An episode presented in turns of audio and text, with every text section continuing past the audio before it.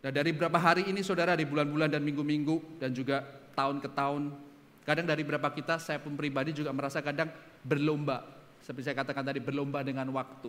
Kadang kita melihat juga nggak sadar kita juga berlomba dengan orang lain dalam kehidupan kita. Mungkin kita berlomba dengan kolega kita, kadang dengan teman-teman kita, orang yang berhasil di bidang tertentu kita merasa harus seperti mereka, kita ketinggalan seperti apa, kesuksesan mereka. Banyak sekali yang membuat kita merasa harus mengejar sesuatu, saudara.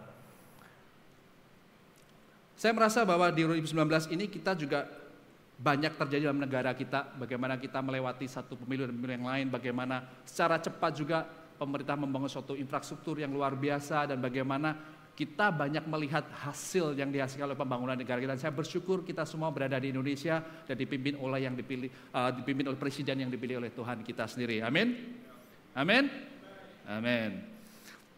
Nah, saudara, titel dari kobat saya dari sore hari ini adalah finish the race.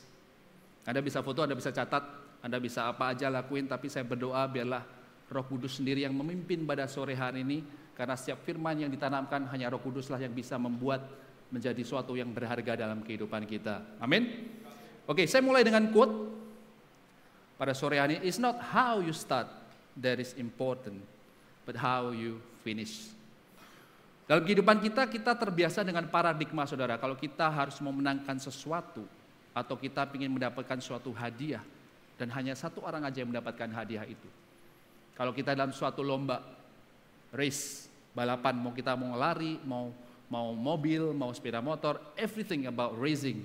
Selalu yang juara, selalu yang nomor satu, saudara. Dan itu sudah terpatri dalam kehidupan kita, mulai dari kita kecil juga. Kalau orang tua selalu ngomong, jadilah juara satu di kelas. Jangan jadi nomor dua, kalau nomor dua, nomor satu yang juara. Nomor dua, kalah sama yang nomor satu. Kita terbiasa di paradigma dari kecil bahwa nomor satu itu adalah suatu keharusan kalau kita mau mendapatkan suatu reward dalam kehidupan kita semua. Nah, sore hari ini kita akan belajar bagaimana firman Tuhan mengatakan bagaimana kita bisa melaksanakan atau menjalani kehidupan kita. Dan saya percaya saudara dari kita bisa menggambarkan bagaimana kehidupan kita ini adalah suatu pertandingan, suatu lomba di mana kita mulai start hidup kita diawali oleh kelahiran kita dan akan berakhir pada titik kita bertemu dengan Tuhan kembali di hidup kita. Nah, di sini katakan bahwa it's not How you start that is important, but how you finish it. Nah saudara kalau kita belajar, saya mulai karena menyiapkan khotbah ini saya belajar tentang sedikit tentang lari saudara, karena khotbahnya tentang lari. Jadi kalau kita berlari, ada yang saya belajar ada lari jarak pendek, jarak menengah, dan jarak jauh. Jarak pendek ada yang lari sprint 100 meter, 200 meter, dan 400 meter. Menengah selanjutnya 600, 800, jarak jauh biasanya maraton sampai puluhan kilo. Nah kalau dalam lari jarak pendek, posisi start dan kondisi start. Kenapa? Kalau saudara notice pasti lebih tahu dari saya juga kalau sering nonton olimpiade ataupun segala pekan olahraga. Kalau jarak pendek mereka pasang pasti start saudara. Mereka jongkok dengan gaya yang begitu luar biasa dan mereka harus menjaga posisinya miringnya harus gian, harus gimana, posisi kakinya harus berapa. Mereka menghitung itu semua untuk mengejar bagaimana mereka sedetik itu pun setengah detik sangat berharga bagi mereka untuk bisa sampai ke garis finish. Nah kalau kita lihat dari perumpamaan ini, uh, bukan perumpamaan, tapi quote ini sangat nggak masuk akal. Berarti kalau gitu startnya sangat berharga dong. Kita nggak nggak nggak ngomong bahwa start ini jadi nggak berharga. Tapi saya percaya saudara di tempat ini nggak ada yang mau hidup kita digambarkan suatu perlombaan yang seperti lari sprint 100 meter. Ada yang mau? Ada yang mau saudara? Gak ada yang mau ya? Saya percaya hidup kita maunya seperti maraton, sejauh mungkin nggak cuma 42 kilo, mungkin 50, 60, 100 bahkan kita mau yang terpanjang saudara. Nah kalau dalam lari maraton saudara, pernah saudara lihat kalau dalam lari maraton, gaya startnya yang seperti itu? Gaya start yang macam-macam mau cepet-cepetan, enggak saudara, mereka nyantai aja saudara, posisi biasa aja, begitu tas mereka lari pelan. Nah dalam lari maraton saudara, bukan posisi start atau dia harus uh, sikap start bagaimana yang penting. Tetapi dalam lari maraton, persiapan mental dan fisik kita lebih penting daripada bagaimana kita posisi start. Nah banyak dari kita saudara mungkin berpikir bahwa dalam menjalani kehidupan ini awal start kita nggak bagus. Mungkin saudara punya impian untuk menjadi seorang businessman. Mungkin saudara punya impian untuk menjadi seorang guru. Ataupun pengajar. Ataupun sekedar sebagai orang tua, ayah ataupun ibu. Banyak mungkin penyesalan yang kita lakukan karena kita melakukan suatu kesalahan. Dan kita berkata, Tuhan, kalau aku ingin menjadi seorang impianku seperti itu, aku memiliki stat yang tidak baik. Nah, saudara kita akan belajar pada sore hari ini dari seorang rasul Tuhan yang dipanggil Tuhan dalam hidupnya dia luar biasa, namanya Rasul Paulus. Kita akan belajar di 1 Korintus 9 ayat yang 24. Yang berbicara, tidak tahukah kamu bahwa dalam gelanggang pertandingan semua peserta turut berlari. Tetapi bahwa hanya satu orang saja yang mendapat hadiah, karena itu larilah begitu rupa sehingga kamu memperolehnya. Nah sedikit latar belakang dari firman Tuhan ini adalah konteksnya Rasul Paulus berbicara sedang berbicara pada jemaat di Korintus. Seperti ini saudara. Jadi Rasul Paulus mengajar kepada jemaat di Korintus. Latar belakang dia adalah pada waktu dia mengatakan bahwa tahukah kamu, tidak tahukah kamu bahwa dalam gelanggang pertandingan semua peserta berlari. Rasul Paulus memberikan suatu metamorfosa ataupun perbandingan bahwa kehidupan Rasul Paulus sebagai Rasul Tuhan dan kehidupan dia sebagai penginjil dibandingkan dengan suatu pertandingan lari. Nah, konteks di sini adalah uh, dikatakan di Alkitab, uh, di Alkitab, tapi saya baca di uh, sejarahnya, dia berkata bahwa di pertandingan gelanggang pertandingan dimaksud adalah namanya Ismian Games. Pada waktu itu konteksnya sama dengan kira-kira pertandingan yang diadakan seperti di Olimpiade, tapi lebih jauh, lebih lama dari itu juga. Nah, dari itu orang-orang yang bisa berpartisipasi dalam lomba ini adalah orang-orang yang di sekitar Korintus. Negara kota-kota kecil sebelah-sebelahnya, mereka boleh mengikuti tapi dengan dua syarat saudara. Syarat yang pertama adalah orang itu harus orang yang bebas, free man mereka ngomong. Jadi bukan slave, bukan hamba. Dan yang kedua mereka harus mengikuti suatu training selama 30 hari untuk dipersiapkan untuk mengikuti perlombaan ini. Nah, di sini Rasul Paulus memberikan suatu perumpamaan ini sebagai gambaran bagaimana dia menggambarkan hidupnya menjalani sebagai rasul Tuhan yang dia notabene kalau kita lihat saudara, ada yang tahu sejarahnya Rasul Paulus? Dia adalah Saulus saudara, yang hidupnya sebelum dia menjadi rasul, dia menganiaya seluruh pengikut Tuhan dan memasukkan mereka dalam penjara. Nah kalau secara kita natural saudara, kita pikir kalau Rasul Paulus ini ingin menjadi rasul Tuhan yang terbesar, yang termegah ataupun gimana pun juga, stat yang dia miliki bukan start yang bagus saudara. Harusnya start yang bagus seperti mungkin Petrus. Karena dia murid Tuhan dari awal. Mungkin Yakobus ataupun siapa pun yang mengikuti Tuhan dari awal. Tapi Saulus atau Rasul Paulus ini adalah seseorang yang memiliki start yang sangat buruk. Kalau dia ingin menjadi Rasul Tuhan. Makanya dia mengatakan di sini, statku nggak bagus. Tapi dia membandingkan di sini saudara, bahwa dia tidak memperdulikan statnya dia seperti apa. Tapi dia melihat apa yang Tuhan siapkan dalam kehidupannya kalau dia mengikuti panggilan Tuhan. Nah, saya tawarkan tadi ada dua hal uh, yang menjadi syarat yaitu pertama dia harus orang yang bebas, bukan orang slave dan yang harus mengikuti latihan. Di sini Rasul Paulus berkata bahwa setiap orang yang bebas pada waktu itu, zaman waktu itu masih ada master dan slave. Jadi ada Tuhan dan juga hamba. Rasul Paulus mengatakan ini adalah pada waktu dia mengatakan pada jemaat di Korintus, dia berkata bahwa setiap orang yang percaya kepada Tuhan Yesus, seperti dia sendiri Rasul Paulus karena dia percaya, adalah orang yang bebas. Bebas dari segala dosa, segala ikatan yang membelenggu. Makanya setiap dari katakan bahwa, hei kita semua jemaat yang di sini, jemaat yang di Korintus, kita semua yang di sini berhak mengikuti pertandingan ini. Tinggal kita mau apa enggak. Jadi statusnya untuk bisa mengikuti pertandingan ini, Pastor Paulus mengatakan di jemaat Korintus. Kamu mungkin sekarang masih budak, tapi kalau kamu mengikuti Yesus dan kamu percaya, kamu berhak untuk mengikuti pertandingan ini. Makanya poin yang pertama saya adalah everyone is a runner. Jadi dari setiap kita sore hari ini saudara, kita semua berada di sini ada suatu pertandingan yang Tuhan wajibkan dalam kehidupan dari kita semua sebagai orang percaya. Ada amin? Ada amin? Nah, dalam Rasul Paulus mengatakan ini, dia berkata bahwa Tahukah kamu bahwa dalam gelanggang pertandingan semua peserta turut berlari, tetapi bahwa hanya satu orang saja yang mendapat hadiah. Karena itu larilah begitu rupa sehingga kamu memperolehnya. Nah, di sini katakan bahwa Rasul berkata, Pak, setiap kali orang yang bertanding, kita harus berlari begitu rupa, saudara. Karena dikatakan sebelumnya di sini bahwa konteksnya dia yang memberikan suatu pertandingan. Namanya Ismian Games itu, kalau dalam pertandingan ini setiap kali yang menang mendapatkan mahkota seperti daun, seperti scissors yang dapat apa ya dari daun dari pinus dia seperti itu dan itu akan dibawa ke kota masing-masing menandakan bahwa orang ini telah menang pertandingan dan begitu mendapatkan begitu banyak penghargaan daripada orang-orang di sekitar kota itu. Nah, karena itu dia ngomong begitu kamu uh, Rasul berkata bahwa karena itu larilah begitu rupa sehingga kamu memperolehnya. Nah, pertanyaan begini, setelah Rasul berkata, larilah begitu rupa, gimana caranya lari seperti apa biar bisa mendapatkan memperoleh kemenangan tersebut. Inilah luar biasanya Alkitab kita saudara. Dia juga mengatakan di ayat berikutnya, 25 kalau kita belajar. Jadi bagaimana kita lari begitu rupa sehingga kita bisa memperoleh hadiah itu. Ayat 25 berkata, tiap-tiap orang yang turut mengambil bagian dalam pertandingan menguasai dirinya dalam segala hal. Mereka berbuat demikian untuk memperoleh suatu mahkota yang fana, tetapi kita untuk memperoleh suatu mahkota yang abadi. Nah, saudara poin yang kedua yang saya ingin adalah setiap dari kita diwajibkan ikut dalam suatu pertandingan. Lalu langkah selanjutnya Rasul Paulus berkata, kalau kita semua ikut suatu pertandingan, kita wajib berlari untuk mendapatkan hadiah itu. Untuk mendapatkan reward itu. Nah, caranya berlari gimana?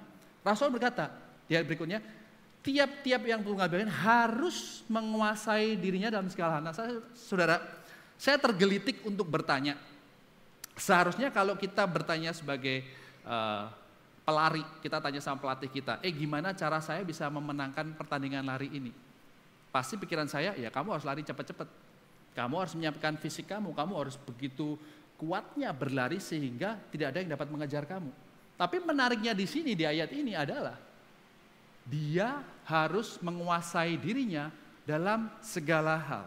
Poin kedua saya adalah self mastery in all things. Inilah yang dimaksud Paulus.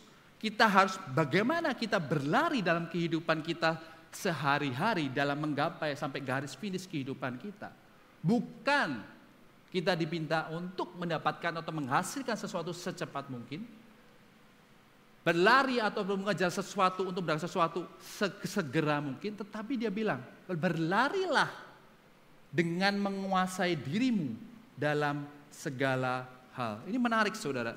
Karena waktu saya berpikir seperti itu, kenapa kita harus menguasai segala hal? Harusnya kita cepat-cepat kan untuk mendapatkan hadiah. Apakah benar seperti itu saudara? Makanya setelah itu mereka ada tambahan juga, mereka berbuat demikian untuk memperoleh suatu mahkota yang fana, tetapi kita, pelebar itu, memperoleh suatu mahkota yang abadi. Saya ingin ada uh, ajak saudara untuk melihat paling enggak tiga hal yang Tuhan inginkan kita bisa menguasai diri dalam kehidupan kita waktu kita berjalan ataupun berlari dalam kehidupan kita di dunia ini. Di Ibrani 12, 14, 15, Berusahalah hidup damai dengan semua orang dan kejarlah kekudusan. Sebab tanpa kekudusan tidak seorang pun akan melihat Tuhan. Saudara, hidup damai dengan orang lain itu gampang kalau orang lainnya cocok, menyenangkan. Kalau orangnya susah, orangnya tanda kutip tidak menyenangkan, akan lebih susah untuk kita bisa hidup damai dengan orang tersebut. Amin. Amin. Tuh, semua baik-baik aja. Jadi semua gampang hidup damai. Kalau saya agak susah, saudara. Di sini ayat mengatakan bahwa berusahalah hidup damai dengan semua orang dan kejarlah kedudusan. Artinya waktu kita berusaha hidup damai dengan orang ini kita belajar untuk menguasai diri, saudara menahan emosi, menahan kemauan. Kadang waktu kita hidup, kadang kita melihat bahwa eh enak ya jadi orang sukses seperti itu. Kadang kita belajar untuk menghalalkan segala cara untuk mendapatkan apa yang kita mau. Di sini berkata berusaha hidup damai. Kadang kita sampai dengan teganya membunuh orang lain atau menyenggol, menyikut kanan kiri untuk bisa mendapatkan suatu posisi atau mendapatkan suatu keuntungan. Itulah yang dimaksudkan oleh Rasul Petrus. Untuk kita bisa dalam perjalanan hidup kita, kita bisa menahan diri kita untuk berusaha hidup damai dengan semua orang dan mengejar kekudusan. 15 berkata, jagalah supaya jangan ada seorang pun yang menjauhkan diri dari kasih karunia Allah, agar jangan tumbuh akar yang pahit yang menimbulkan kerusuhan dan yang mencemarkan banyak orang. Saudara, Karena dalam hidup kita sering kali kita itu nggak sadar menjauhkan diri dari kasih Tuhan. Apa akibatnya kalau kita menjauhkan diri dari kasih Tuhan? Kita menjadi orang yang pahit. Kita menjadi orang yang sangat gampang untuk iri hati. Kalau kita menjadi pahit hidup kita, kita akan mudah sekali. Makanya dia mau berhubungan dengan kerusuhan, dengan mencemarkan banyak orang. Saya tanya saudara, lebih gampang menyebarkan kebencian atau menyebarkan kasih? Halo? Saudara ngerti maksud saya lebih gampang menyebarkan kebencian atau menyebarkan kasih?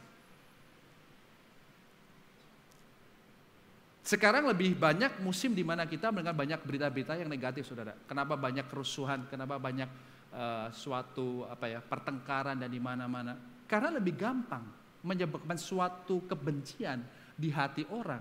Karena banyak dalam diri orang itu sudah pahit dari awalnya. Mereka iri melihat kekayaan seseorang, kesuksesan seseorang. Dengan banyaknya media viral berita bagaimana orang mengekspos kekayaan mereka, kebahagiaan keluarga mereka, kebahagiaan e, mungkin keberhasilan usaha mereka. Banyak orang merasa iri, saudara. Dan mereka menjadi pahit. Kenapa Tuhan tidak memberikan hal itu kepada hidupku? Kenapa Tuhan tidak memberikan keluarga yang bahagia dalam keluargaku? Kenapa usahaku tidak semakmur usaha orang itu? Semakin kita menjauh dari kasih karunia Tuhan, hidup kita menjadi semakin pahit. Dan kita akan dengan mudah terprovokasi dengan hal-hal seperti itu.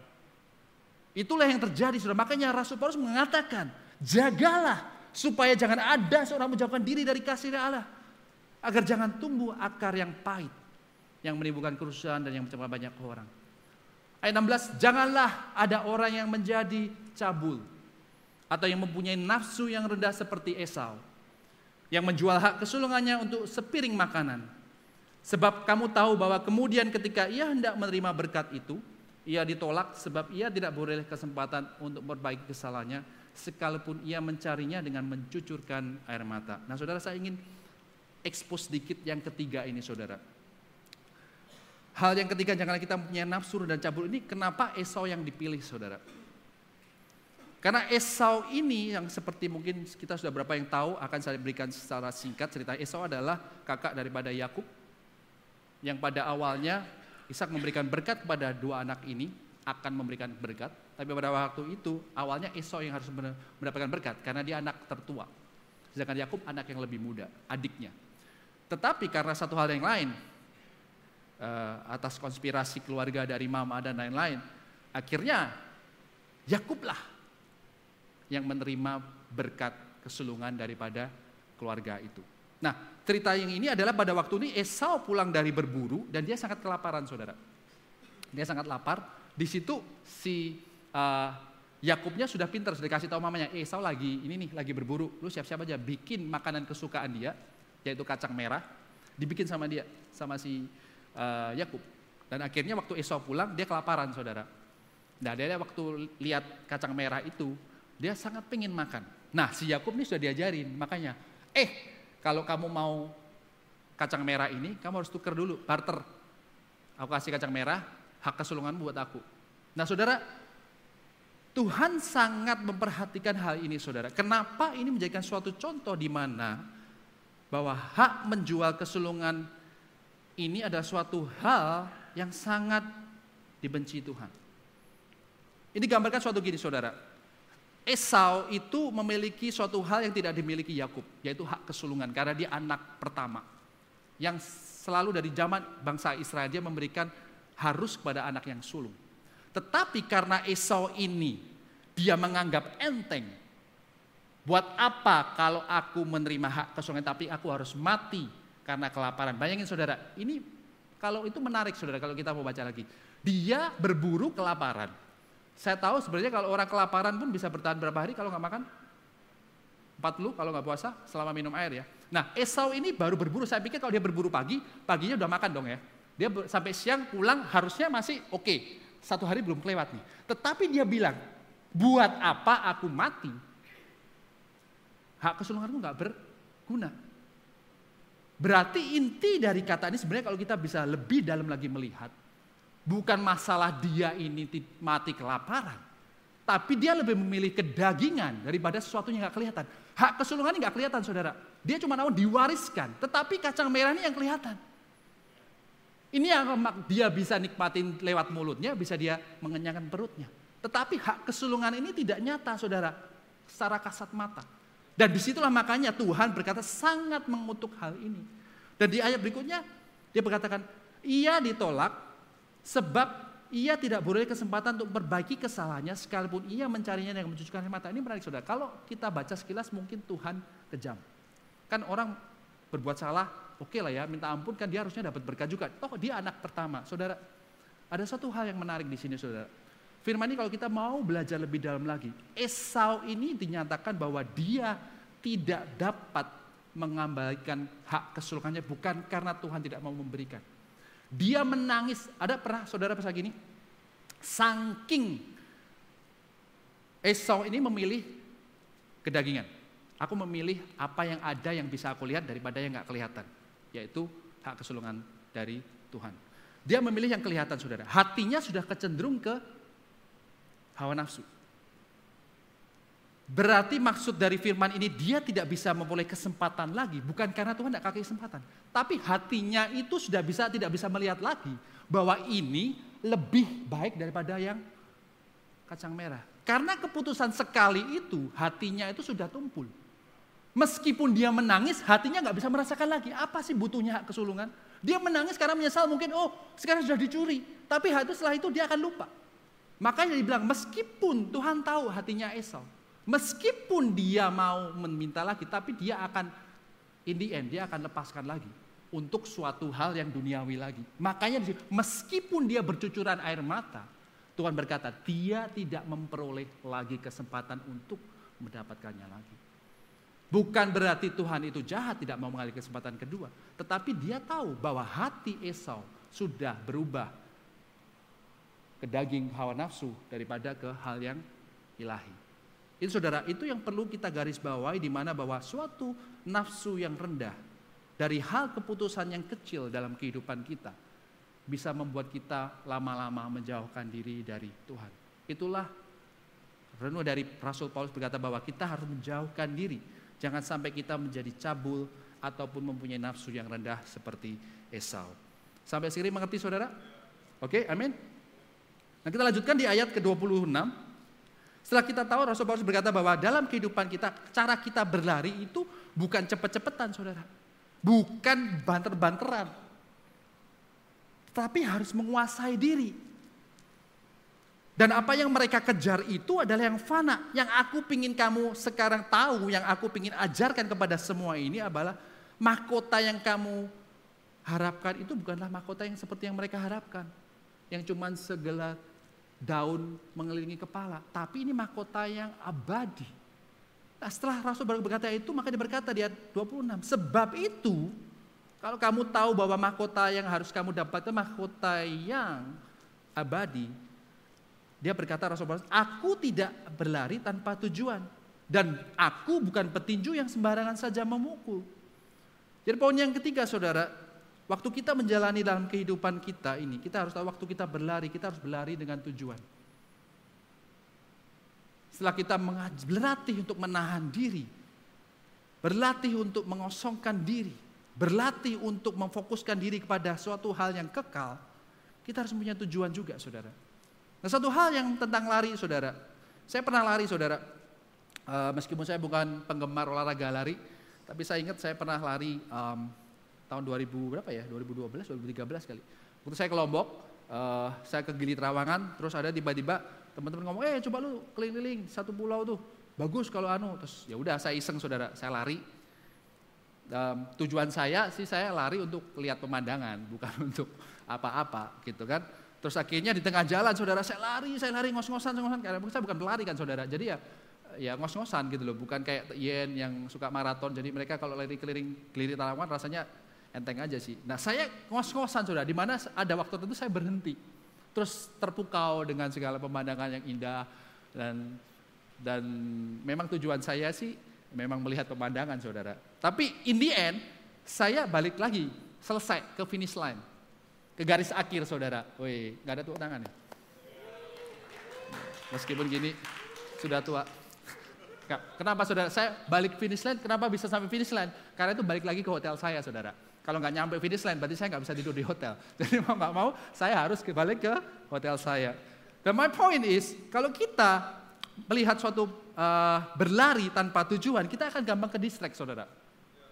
Kita akan merasa bahwa suatu hal itu kadang dalam perjalanan kita ada suatu hal yang menarik perhatian kita. Padahal itu bukan sesuatu yang kita harus kejar.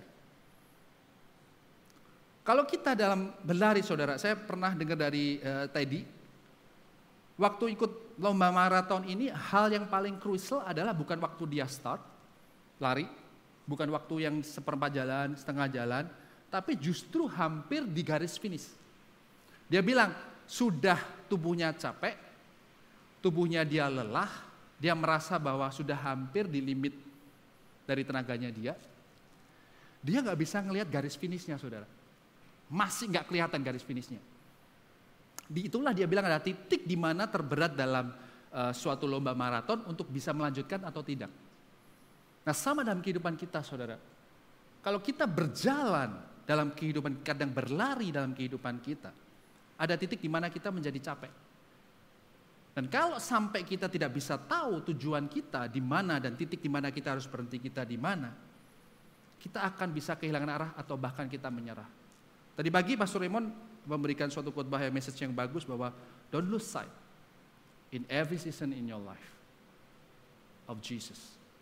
Karena dalam setiap season dalam kehidupan kita pasti banyak tes, pasti banyak challenges yang Tuhan izinkan dalam kehidupan kita untuk membuat kita jadi lebih kuat, lebih baik. Nah, PR kita ini saudara untuk kita bisa berlari menuju ketujuan. Di sini dikatakan bahwa aku akan berlari aku tidak akan berlari tanpa tujuan. Karena tanpa tujuan aku akan tidak akan tahu di mana aku harus berhenti dan tidak memiliki suatu courage ataupun keinginan semangat untuk menyelesaikan kalau aku tidak bisa melihat garis finishku. Dan yang kedua dia berkata, uh, Rasul Paulus juga berkata bahwa aku bukan petinju yang sembarangan saja memukul. Nah ini menarik sekali saudara, waktu dia konteks sebagai pelari kemudian dia berubah sebagai petinju. Nah sebagai petinju saudara, apa yang petinju lakukan? Dia pasti berusaha memukul lawannya untuk jatuh. Gak ada kan? Kalau petinju biarkan terpukul jatuh. Gak ada ya? Kalau enggak nanti minta tinju sama siapanya biar tinju jatuh. Anyway, jadi waktu dia ngomong bahwa aku seorang petinju yang hanya, yang bukan petinju yang sembarangan saja memukul. Nah, orang yang sembarangan saja memukul tanpa tujuan, saudara, akibatnya akan capek. Saya bukan penggemar tinju juga, tapi saya waktu itu lumayan suka nonton tinju, nonton Mike Tyson, saudara. Mike Tyson tahu generasi saya? Kalau nggak tahu berarti bukan generasi saya. Pastor Raymond kok gak katakan sih? Kok gak tahu? Terlalu terlalu tua atau terlalu muda? Gak boleh tahu. Jadi saya suka Mike Tyson sadar karena apa? Dia sekali setiap kali pertandingan itu cuma satu ronde, dua ronde, kadang ya tiga ronde, tapi mostly satu ronde saudara. Menarik karena apa? Cepet, nggak bosen. Ah, pukul pukul pukul, nggak selesai selesai. Tapi ini begitu dia hantem pas, pasti langsung TKO. Dan menurut saya itu ada suatu tujuannya tercapai. Ya ini maksudnya kalau bertinju itu jangan lama-lama satu ronde selesaiin. Jadi katakan di sini Rasul berkata bahwa aku bukan petinju yang sembarangan saja memukul. Kalau kita sembarangan memukul, saudara, ada suatu titik akan lelah dan akan lengah, kita akan terbuka dan lawan akan memukul kita dan kita akan terjatuh. Ingat, perjalanan kita, lari kita bukan lari sprinter, saudara tapi kita lari maraton. Jagalah stamina, jagalah vitalitas sehingga pada waktu challenges itu datang kita nggak sampai tergeletak dan tidak bisa bangun lagi. Kita harus punya tujuan dan kita harus tahu bahwa dalam memenangkan suatu pertandingan kita tidak boleh sembarangan saja memukul tanpa tujuan. Slide berikutnya. Winning a race is to complete against others to win the reward. And finishing a race is to complete is to compete against ourselves to finish our own race. Nah, saudara, kita akan lihat sebuah video setelah ini um, untuk memberikan sedikit ilustrasi bagaimana kita menentukan tujuan dalam hidup kita. Apakah kita berlari dalam kehidupan kita ini untuk memenangkan sesuatu atau kita berlari dalam kehidupan kita untuk menyelesaikan sesuatu. Videonya sudah siap?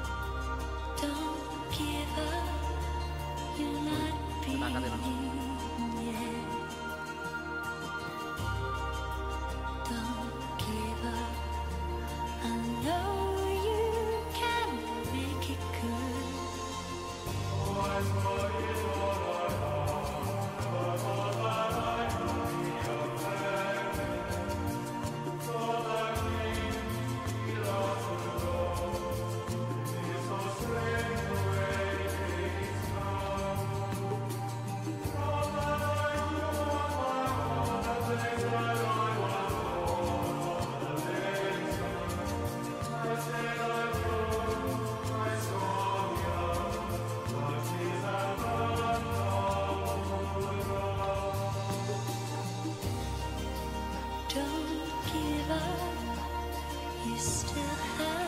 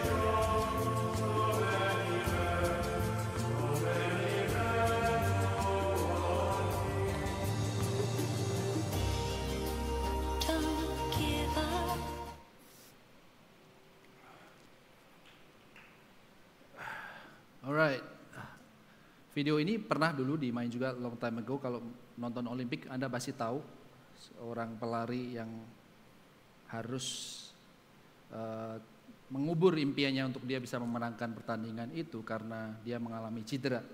Saudara tahu, this is my point is, is he winning the race or is he finishing the race?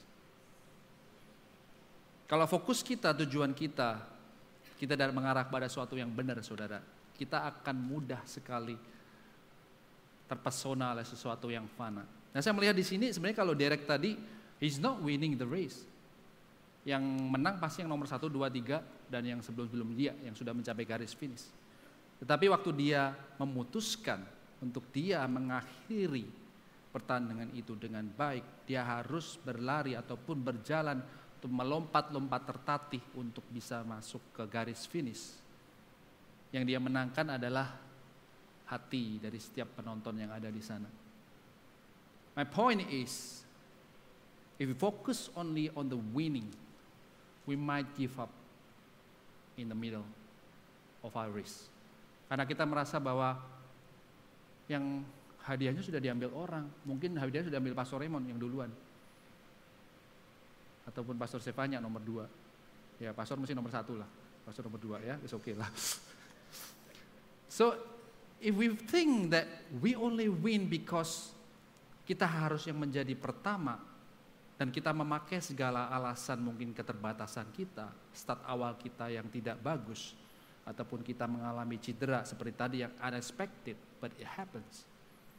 Dan kita memutuskan untuk berhenti daripada lomba tersebut. Itulah yang tidak dimau oleh Rasul Paulus yang berkata bahwa, hey, yang mereka lakukan, yang mereka kejar itu fana. Makanya orang yang mengejar sesuatu yang fana dia bisa give up. But if you change your focus, on something that is forever, eternal, then you open your eyes untuk sesuatu hal yang kamu lihat bahwa untuk memenangkan suatu pertandingan, I don't have to be the biggest, I don't have to be the most successful people, I don't have to be the richest. All I need just I need to finish my race yang Tuhan percayakan dalam kehidupan kita semua sore hari ini. Dan poin yang terakhir, Rasul Paulus memberikan suatu warning dalam pertandingan ini saudara. Setelah kita belajar untuk bahwa kita tahu bahwa dari setiap kita ini eligible, kita diwajibkan karena kita adalah orang yang bebas di dalam Kristus, tidak ada suatu belenggu pun yang membatasi kita atau mendisqualify kehidupan kita untuk kita bisa ikut dalam pertandingan ini saudara. Dan Tuhan sudah menyiapkan rewardnya di akhir dari pertandingan tersebut.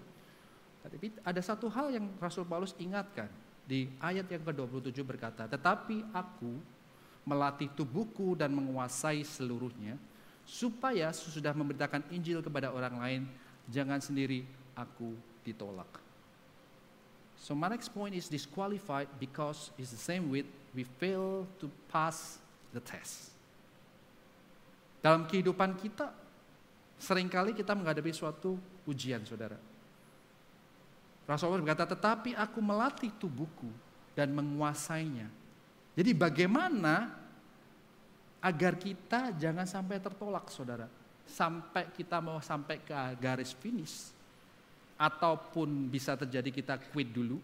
Ataupun sampai di garis finish ternyata Tuhan berkata, you are disqualified to get this reward. Kuncinya tuh di ayat yang sama ini dia berkata tetapi aku melatih tubuhku dan menguasai seluruhnya. Kuncinya cuma ini saudara. Kita harus melatih diri kita dan menguasai diri kita pada waktu tes itu datang dalam kehidupan kita. Tidak ada cara lain saudara, nggak ada shortcut, nggak ada jalan uh, apa ya doping tertentu yang bisa membuat kita bisa langsung lolos dan sampai di garis finish. Nggak ada saudara. Kuncinya adalah kita harus melatih tubuh kita terbiasa dan menguasainya. Jangan kita dikuasai oleh tubuh kita. Saya punya cerita kehidupan saya, sudah paling gampang pakai kehidupan sendiri saja. Kalau uh, pun ada yang nggak terima kan kehidupan saya, bukan kehidupan orang lain.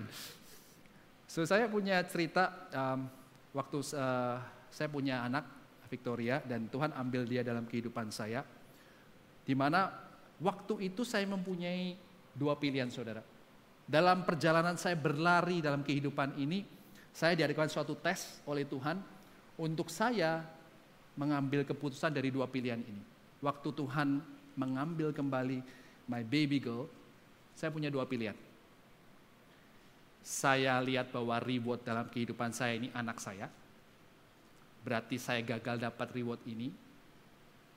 Saya mau give up. Atau saya tetap melihat bahwa ini bagian dari kehidupan saya yang Tuhan izinkan untuk saya bisa maju lagi menjadi seseorang yang lebih kuat dan mengenal Tuhan lebih baik dalam kehidupan saya. Saya bisa aja milih, ini saudara, sudahlah nggak usah Tuhan-Tuhanan, ataupun masih Tuhan lah, karena ya gimana pun takutlah Tuhan masih ada. Tapi saya bisa memilih bahwa oke, okay, Tuhan ambil kan, berarti bagi saya Tuhan nggak baik lagi. Whatever it is yang terjadi dalam kehidupan saya, semua hal yang baik, semua hal yang mungkin ke depannya bisa saya terima itu bukan dari Tuhan. Itu bukan suatu hal yang baik dari Tuhan. Kebetulan aja saya berada di tempat yang tepat untuk menerima kebahagiaan, tapi bukan Tuhan. Karena Tuhan melakukan suatu hal yang jahat dalam kehidupan saya. Dia mengambil seseorang yang saya kasih, saudara. Yang dia janjikan dari awalnya juga buat kehidupan saya. Atau saya memiliki opsi yang kedua. Saya menerima dan saya mengakui Tuhan baik dalam kehidupan saya. Ada banyak hal yang saya tidak mengerti kenapa Tuhan izinkan ini terjadi. Tapi saya mau menguasai diri saya, melatih hati dan spiritual saya untuk tunduk dan melihat bahwa Tuhan tetap baik dalam kehidupan saya. Saudara pasti dalam kehidupan kita, kita akan menghadapi tes-tes seperti itu saudara. Mungkin dalam pekerjaan, dalam kehidupan keluarga, suami istri, mungkin pendidikan, mungkin keuangan yang Tuhan izinkan untuk kita menjalani tes ini, saudara. Tes itu sesuatu yang nggak mengenakan pasti, saudara. Tapi hasilnya kalau kita lolos dari tes itu, kita mendapatkan nilai yang lebih baik daripada sebelumnya. Amin. Saya tutup dengan ayat 1 dari 2 Timotius 4 7 sampai 8. Ini adalah surat Paulus kepada Timotius. Uh, adalah Timotius adalah sesama pelayan Tuhan, rasul Tuhan juga, uh, murid Tuhan Yesus yang diajarkan oleh Paulus. Dia menulis surat ini kepada Timotius. Dia berkata begini, Aku telah mengakhiri pertandingan yang baik. Rasul Paulus berkata, Aku telah mencapai garis akhir dan aku telah memelihara iman. Sekarang telah tersedia bagiku mahkota kebenaran yang akan dikaruniakan kepadaku oleh Tuhan. Hakim yang adil pada harinya, tetapi bukan hanya kepadaku, melainkan juga kepada semua orang yang merindukan kedatangannya. Saudara, kalau kita seolah-olah baca dari awal Korintus tadi satu Korintus, kita percaya bahwa apa yang dikatakan di sini adalah hanya satu orang yang memiliki bakal memperoleh hadiah reward itu. Itu yang diajarkan oleh dunia. Apa yang dikatakan dunia, if you don't be number one, you get nothing. Makanya halalkan segala cara untuk bisa menjadi nomor satu. Tapi Rasul Barus, Rasul Paulus berkata, yang kita pelajari dari mereka adalah bagaimana kita berlari seniat-niat mereka untuk mendapatkan segala yang fana ini. Belajarlah dari mereka, ambillah hikmatnya. Jangan mengikuti cara mereka untuk melihat sesuatu, tapi waktu mereka mengentrain dirinya. Kenapa kadang kita ngomong orang sekuler jauh lebih hebat dari orang yang di gereja? Itu cara mereka. Mereka mengejar yang fana, tapi mereka melakukannya dengan luar biasa. Kadang kita sebagai orang Kristen take it for granted. Apa yang Tuhan kasih dalam kehidupan kita, talenta kita semuanya. Makanya belajarlah dari situ. Tetapi ingatlah, mereka itu mengejar sesuatu yang fana. Yang Tuhan sediakan adalah sesuatu yang abadi. Slide berikutnya. This is what I believe when I read and learn about this passage. That I have to finish the race. And I have to run like a victor. It means that I'm already a winner. No matter what, I have to run to the finish line. And remember that, why in the track field selalu ada jalannya saudara? Ada garisnya. That we can and always have to run on our own tracks. Kita manusia gampang sekali melihat kanan kiri saudara. Kadang tracks itu bukan tracks milik kita. Itu adalah tracks untuk orang ataupun tempat lari untuk orang lain. Kenapa dalam gelanggang ini pun ini pun juga kita nggak bisa lari. Kalau kita mau lari, saudara, terus kita pindah tracknya, diskualifikasi, saudara. Karena apa? Bisa mengganggu pelari di belakangnya juga. Itu berarti bahwa itu tracks bukan milik kita. Sama dalam kehidupan kita sebagai orang yang percaya kepada Tuhan. Track ini adalah track saya, saudara. You cannot run in my own race, my race. You cannot, because it always designed it for me. Dan aku juga yang Tuhan pilih untuk bisa menyelesaikannya sampai ke sana. And each one of you have your own race. And I cannot win against you in your own race. Maka jangan pernah iri ataupun jangan pernah memikir bahwa orang lain berjalan lebih bagus. Andai aku seperti orang si A, andai aku seperti Pastor Raymond, andai aku seperti Pastor Sepanya, lebih berapi-api, lebih luar biasa. Enak keluarga seperti itu. But hey remember, Tuhan menyatakan setiap race track punya sendiri-sendiri. All we need to do is just run in our own race track. Kesimpulan dari semuanya, finish the race that we are all running our own race. Own it. Milikilah. Jangan pernah compare dengan orang lain. And run like a winner. Run with purpose so you always find courage and direction in every situation in your life. You might be lost a bit, but if you have focus, you have destination, you'll go there no matter what. Yang ketiga adalah the battle is God's. He's always with us. He give us a rewards in a race that we faithfully run until the finish line. Tema bulan ini adalah Jesus is here, saudara. And you know what? Yang memberikan kita mahkota ataupun hadiah itu adalah Tuhan. Berarti Tuhan sudah memenangkan semuanya tinggal ngasih ke kita, saudara. If you just come and run and receive it. Don't run like you don't own. You're not a winner already. Karena Tuhan sudah memenangkan segala sesuatunya dalam kehidupan kita.